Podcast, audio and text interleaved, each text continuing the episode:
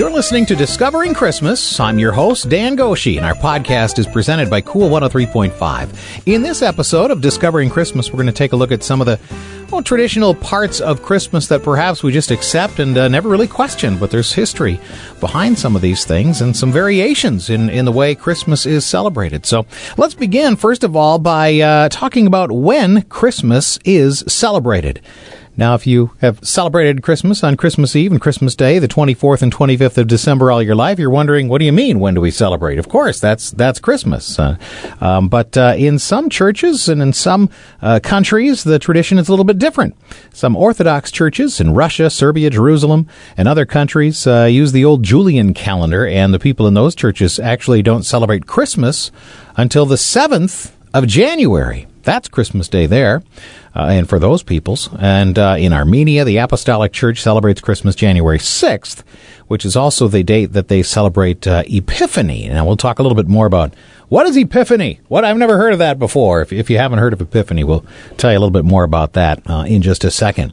Before Christmas, there's a period of time that many Christians observe called Advent, and this is a time of preparation, preparing themselves, uh, getting ready to celebrate the joy of Christmas when Christians celebrate the birth of Christ. The word Christmas means Christ's Mass. It is the special Mass on that day in the church in which uh, the birth of Christ is celebrated. Christ's Mass, Christmas.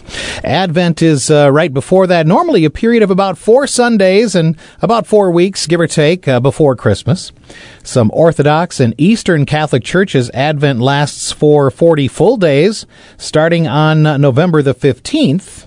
And uh, then in the Orthodox churches, which celebrate Christmas on the 7th of January, Advent, that period before, that preparation time before Christmas, starts on the uh, the 28th of November in those churches. And then there's this period between, uh, well, after Christmas. Uh, is It's actually during Christmas, but a lot of people refer to 25th as being the beginning and end of Christmas, and uh, any the 26th of December and beyond is after Christmas. Christmas is over in their mind. Not true, though.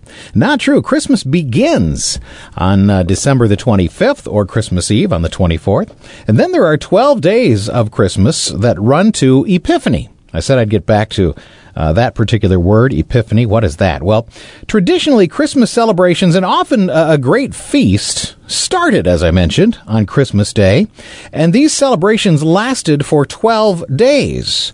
They were known as, yes, the 12 days of Christmas. And these celebrations finished on the evening of uh, January 5th, better known to many as Twelfth Night in history. Now, throughout history, the 12 days of Christmas were a time of, uh, of feasting and, and fun.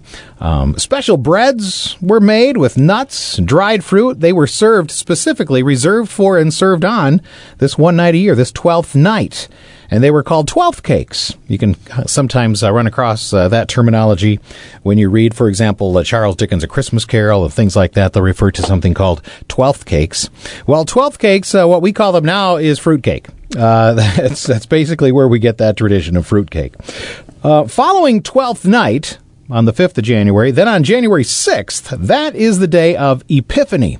This is the day that people remember the wise men, sometimes called the uh, Three Kings or the Magi, who uh, who visited Jesus when he was a baby, and uh, also the baptism of Jesus when he was an adult is celebrated often on uh, Epiphany as well. Twelfth night is uh, uh, traditionally a time to take down your Christmas decorations, although some people uh, leave them up until Candlemas.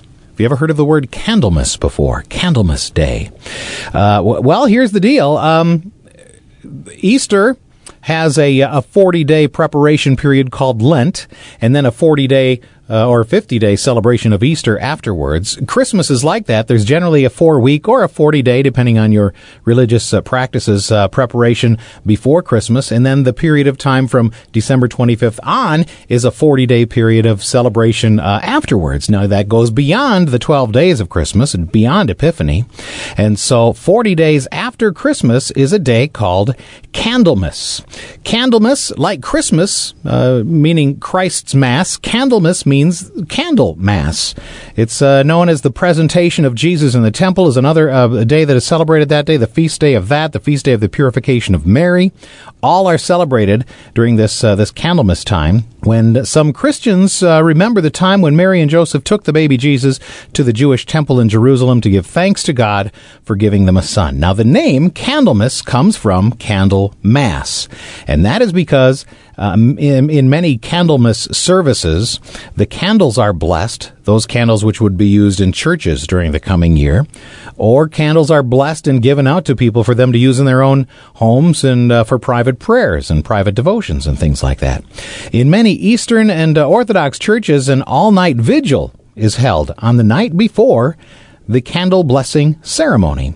And then in the morning, the candles are blessed and given out to people. So Candlemas, by the way, uh, we, we do celebrate that in the United States. Uh, we celebrate that day.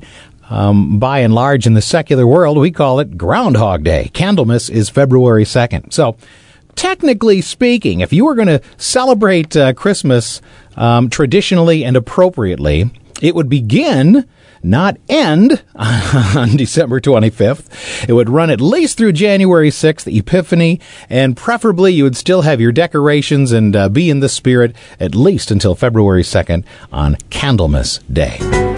Some of the other things that uh, you may or may not have thought about uh, for Christmas time. How come some people call it Xmas, or at least in writing, they refer to it as Xmas instead of Christmas? And some uh, others are others are saying, "Hey, you're taking Christ out of Christmas. That's wrong. That's wrong." And, uh, you know, if they really understood what that X meant, they would realize that's actually a, more reverent way um, a more God fearing way of referring to Christmas. It's still pronounced Christmas, but to write the Xmas instead, well, let me tell you a little bit about that. You have to understand a little bit about the Greek language and alphabet in order to really understand the uh, the sacred beauty of writing Xmas on on uh, uh, whatever document you're writing in. Now, the letter that looks like an X is the Greek letter chi, which is the first letter of the Greek word for Christ, Christos. The early church used the first two letters, oftentimes, of Christos in the Greek alphabet, chi and rho, to create a monogram symbol that represents the name of Jesus. And it looks like a, an X with a P on top of it. And so Xmas can also mean Christmas, but it should be pronounced Christmas rather than Xmas. I suppose you could call it uh, Chimus if you like, but uh, that's what the X stands for. The X stands for Christ. You you cannot take Christ out of Christmas by writing Xmas down. So people that uh, are sensitive about that might be good for them to to understand the origin of that. Now that doesn't mean everybody who uses Xmas has that origin in mind, but it's just a little little something for you to uh, to be aware of. Let's talk a little bit. As long as we're talking about some of the uh, the religious aspects of uh, of Christmas, I want to talk about uh, Saint Nicholas, the uh, figure from which we derive Santa Claus, Saint Nicholas, and a little bit about the Christmas stocking. St. Nicholas was a bishop who lived in Asia Minor. He was uh, uh, in the fourth century. He was a very rich man because his parents died when he was young and left him a lot of money. So he was also a very kind and generous man. He had a reputation for helping the poor and even giving little secret gifts to people who needed it. Uh, there are several legends about St. Nicholas. Uh, the, the famous story about St. Nicholas, one of the most famous stories about him, tells how the custom of hanging stockings to put up uh, presents first started. And it goes like this There's a poor man. He had three daughters. Uh, this guy was so poor he did not have enough money for a dowry so that his daughters could get married. A dowry is uh, a, chunk of money or, or, or, possessions or treasure of some kind paid to the bridegroom by the bride's parents on the wedding day. This still happens in some countries, this tradition even today. Well, one night, uh, Nicholas secretly dropped a bag of gold. Now, there's uh, conflicting reports. Did he throw it through a window or drop it down the chimney? We're not sure. But it went into the house, and uh, that meant that this bag of gold would help the oldest daughter to uh, to get married, so she wouldn't have to uh, resort to a life of. Um, easy virtue, let's say, and uh, and she was able to get married because she had this dowry that could be paid to the bridegroom. Well, apparently the bag fell into a stocking that had been hung by the fireplace to dry after it was being washed. Well, this was repeated later with the second daughter in that family, and finally, uh, determined to discover the person who had uh, given them the money, the father secretly hid by the fireplace every evening until he finally caught Bishop Nicholas dropping a bag of gold. And uh, Nicholas begged the man, Don't tell anybody what I'm doing. He'd like to remain anonymous and, and keep it under wraps. he didn't want to bring attention to himself a very humble man. But soon the news did spread, and uh, and when anyone received a, a, secret gift, it was oftentimes thought, oh, maybe it was from Nicholas. Maybe it was from Nicholas. So, Saint Nicholas was exiled, later put into prison during the persecution of uh, Emperor Diocletian. Uh, no one really knows when he died. But uh, they do believe uh, it was on December the 6th in either the year 345 or 352. To the best of historic knowledge, that's when it happened. And uh, December 6th, by the way, is still celebrated as a uh, an optional memorial in the church. St. Nicholas Day is December the 6th talk a little bit now about uh, Christmas trees, as long as we hit the stockings and things like that. The uh, evergreen fir tree traditionally has been used to celebrate uh, winter festivals going back to pagan and Christian times both for thousands of years. Uh, apparently, pagans used uh, branches of, of uh, evergreens to decorate their homes during the winter solstice period kind of made them think of uh, spring to come and the, and the hope of new life here that uh, that would eventually uh, uh come around. Romans used fir trees to decorate their temples at certain festivals, uh, for example, and uh, Christians use it as a sign of of everlasting life with God. Kind of re- reference back to the the tree. that, that that that brought men their demise, I suppose, in the Garden of Eden. Now, nobody's really sure uh, when fir trees were first used as Christmas trees, probably about a thousand years ago, though, in Northern Europe, uh, many early Christmas trees seem to have been hung uh, actually upside down from the ceiling using chains hung from chandeliers and lighting hooks and things like that.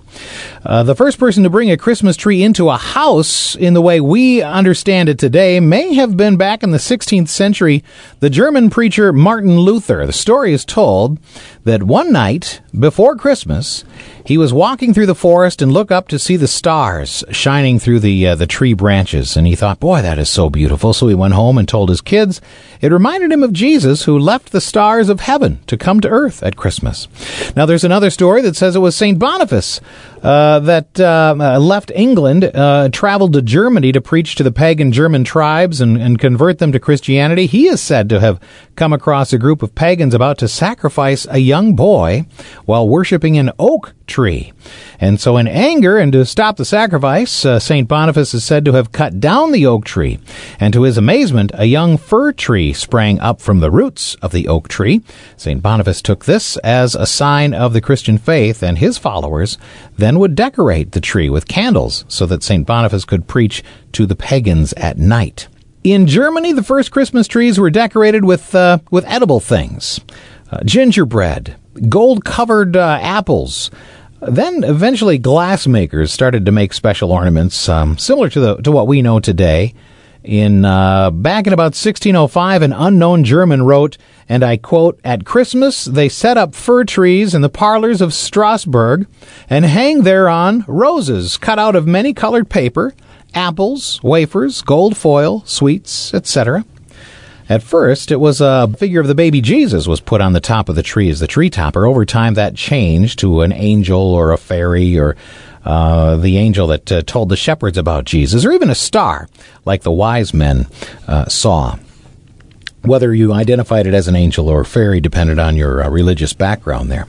Uh, the first Christmas trees came to Britain sometime back in the 1830s, and they became very, very popular in about oh, in the middle of the 1800s, 1840-ish, somewhere in there. Prince Albert, the Queen Victoria's German husband, had a Christmas tree set up in Windsor Castle in uh, 1841. Then in 1848, uh, uh, the, the, Queen's Christmas tree at Windsor Castle was was uh, a drawing was published in the Illustrated London News. The the drawing was republished in uh, in uh, Philadelphia back in December of 1850. They removed the Queen's crown though and Prince Albert's mustache to make it look more uh, more American on this tree. So that's kind of how Christmas trees got into the picture. What about tinsel? Ever wonder about that? There's a legend of the Christmas spider. Perhaps you've heard of this. Tinsel, by the way, was created in Germany. It was actually made of metal originally. Uh, there were also fo- folk stories about how tinsel was created by a Christmas spider. Now, various versions of, there's various versions of this story. And, uh, and they're, they're all probably one just as credible as the other as far as the uh, tradition goes. But all of the ver- versions generally involve a poor family who cannot afford to decorate their tree for Christmas. So they bring in this Christmas tree. The kids go to sleep on Christmas Eve, and that night a spider covered the tree in cobwebs. Uh, on Christmas morning, the cobwebs magically turned into silver and gold strands when the sun uh, hit them, and that decorated the tree. So that's kind of the tradition or the, the legend of the uh, the Christmas spider and the origins of tinsel. Some versions say uh, that uh, it's the light of the sun that, that changed the cobwebs into silver and gold. Other versions just say it was St. Nicholas or Santa Claus or Father Christmas who who changed the uh, um, spider webs into silver and gold. So there's a few different legends uh, there. As long as we're talking about greenery and uh, decking the halls and whatnot, how about mistletoe? Well, mistletoe is a plant that grows on a range of different trees. It grows on willow trees, apple and oak trees. The tradition of hanging this uh, this this plant in the house is going to go back to the times of the ancient Druids. Supposedly, it, it possessed uh, mistletoe possessed m- mystical powers, which would bring good luck to the household and and would help to ward off evil spirits. It was also used as a sign of love and friendship in Norse mythology, and that's where the custom of kissing under the mistletoe comes from. Uh, England is kind of where that originates. The original custom was that a berry was picked from the sprig of mistletoe before a person could be kissed. When all the berries were gone, there'd be no more smooching. Uh, the, the, name mistletoe, by the way, comes from two uh, Anglo-Saxon words: mistel, which means dung, poop, and uh, tan, which means a twig or, or a stick. So you could translate mistletoe as poo on a stick if you, if you really felt that that was not necessarily romantic, but you know, poop on a stick. There you go, sweetie. Good luck with that. Uh, other traditions that involve uh, the Christmas tree and ornaments and decoration, uh, the Christmas pickle. Now, this is a strange a strange tradition, I think, and uh, really kind of unclear about, you know, how did this come up anyway? Well, the tradition of the Christmas pickle uh, is, is, a very strange one. Um, no one is quite sure why this tradition exists, at least nobody that I could research. In the 1880s, the Woolworth stores started selling glass ornaments imported from Germany, and some were in the shape of various fruit and vegetables, and it seems that pickles must have been among the selection there. It was around that same time that uh, they claimed that the Christmas pickle was a very old German tradition and that the pickle was the last ornament hung on the Christmas tree and the first child to find the pickle on Christmas morning got an extra present. Well, that claim that it's an old German tradition seems to be total malarkey. Uh, not many people in Germany have ever even uh, heard of the Christmas pickle, but there are several other uh, rather far fetched stories linking this Christmas pickle this Christmas to or this pickle to Christmas, but it's uh, most likely that an ornament salesman with a lot of spare pickles to sell some, one day just kind of invented the legend maybe of the uh, of the Christmas pickle. I'll tell you what we uh, we have one we have one on our tree at home. We hide it, and there's a whoever can find it hanging on the tree gets a, a, special gift of some kind. So, and we're German. We thought it was a German tradition too, but in the research for this particular podcast, I discovered you know that may not be such a thing after all. Let's talk a little bit about the colors of red and green that are associated with Christmas. Evergreen plants, holly, ivy, mistletoe, fir trees, used for thousands of years to decorate and brighten up buildings during the, the long, dark winters, reminding people that spring would come, that winter would not last forever. Uh, the, the, Romans would uh, exchange evergreen branches in January as a sign of good luck. Ancient Egyptians used to bring palm branches into their houses during the midwinter festivals. Many parts of Europe during the Middle Ages, uh, paradise plays were performed. Have you heard of these? Often on Christmas Eve, they told Bible stories to people who could not read. And then there was the paradise tree in the Garden of Eden in the play. Normally it was a pine tree with red apples tied to it. So, uh, pretty much Christmas trees these days are the most common use of green at Christmas, but you find it everywhere. Uh, and then we talked about the red apples that were tied to the, uh, the paradise tree, uh, representing the fall of Adam in the, in those, uh, in those Paradise plays. Red is also the color of holly berries. That is said to represent the blood of Christ when he died on the cross. Cross often referred to as a tree. Uh, red is also the color of bishop bishop's robes, such as that worn by Saint Nicholas, who uh, and then became becoming uh, Santa Claus's uh, uniform as well. Talk about the Yule log. Have you heard of the Yule log? Is that a tradition in your family? Well, the custom of burning the Yule log goes back to and even before medieval times. Originally, it was uh, a Nordic tradition. Yule is the name of the old winter solstice festivals in Scandinavia and other parts of uh, northern Europe, such as such as Germany. The Yule log was originally an entire tree that was carefully chosen and brought into the house with great ceremony. Now, the largest end of the log, the big thick end of the of this tree, was placed into the into the fire, while the rest of the tree stuck out into the room. This seems dangerous. Don't try it at home. Uh, the log would be lit from the remains of the previous year's log, which had been carefully stored away and slowly fed into the fire. This whole tree was slowly fed into the fire, inch by inch, throughout those 12 days of Christmas that we referred to earlier in our podcast. Now, in uh, France, it is a tradition that the whole family helps to cut the log down and that uh, a little bit is burnt each night. Now, if any of the log is left after 12th night, Epiphany, it is uh, kept safe in the house until next Christmas to protect against lightning. That's the tradition from way back then. In some parts of the Netherlands, this was also done, but the log had to be stored under a bed in the Netherlands. In the Netherlands, in some Eastern European countries, the log was um, cut down not until Christmas Eve morning and lit that evening for the first time. The custom of the Yule log spread all over Europe, and uh, different kinds of, of wood are used in different countries. Now, in England, oak is traditional. In Scotland, it's birch. In France, it's cherry. Uh, also in France, the log is sprinkled with wine before it is burned in the fire so that it smells nice when it is lit. One final note here before we wrap up this uh, particular uh, podcast of Discovering Christmas. Um, what's what's the deal with some people? Wh- why do we say Merry Christmas? We, we don't say Merry Birthday, Merry Fourth of July, Merry Thanksgiving. Um, you know, w- why is it that we use the word Merry for Christmas. We say happy birthday. And if you're in the USA in November and December, you might say happy holidays. Why do we say Merry Christmas? Uh, instead of Happy Christmas. Well, Merry Christmas rather than Happy Christmas seems to go back several hundred years. The first recording of this uh, phrase, Merry, being used for Christmas, was in about 1534. John Fisher, who was an English Catholic bishop in the 1500s, uh, wrote a Christmas letter to Thomas Cromwell and uh, included this phrase, and this our Lord God send you a Merry Christmas. There's also the uh, the carol, God Rest You Merry, Gentlemen, which dates back to the 16th century in England. Now, in the English language of the time, the phrase rest you merry didn't mean simply be happy. Rest meant to, to keep, uh, to cause, to continue, to remain. So when they said rest, they were saying keep or, or remain. Uh, and merry could be could mean pleasant or bountiful or prosperous. So you could write the first line instead of uh, "God rest ye merry, gentlemen." Uh, it might say, "May God keep you and continue to make you successful and prosperous, gentlemen."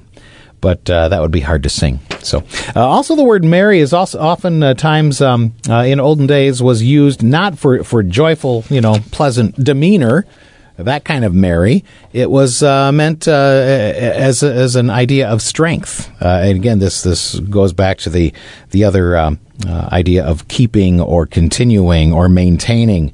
So, uh, God rest you, merry, might also mean um, may you rest in in in, in faith, in, in endurance, and and in in peace in that way. Merry Christmas.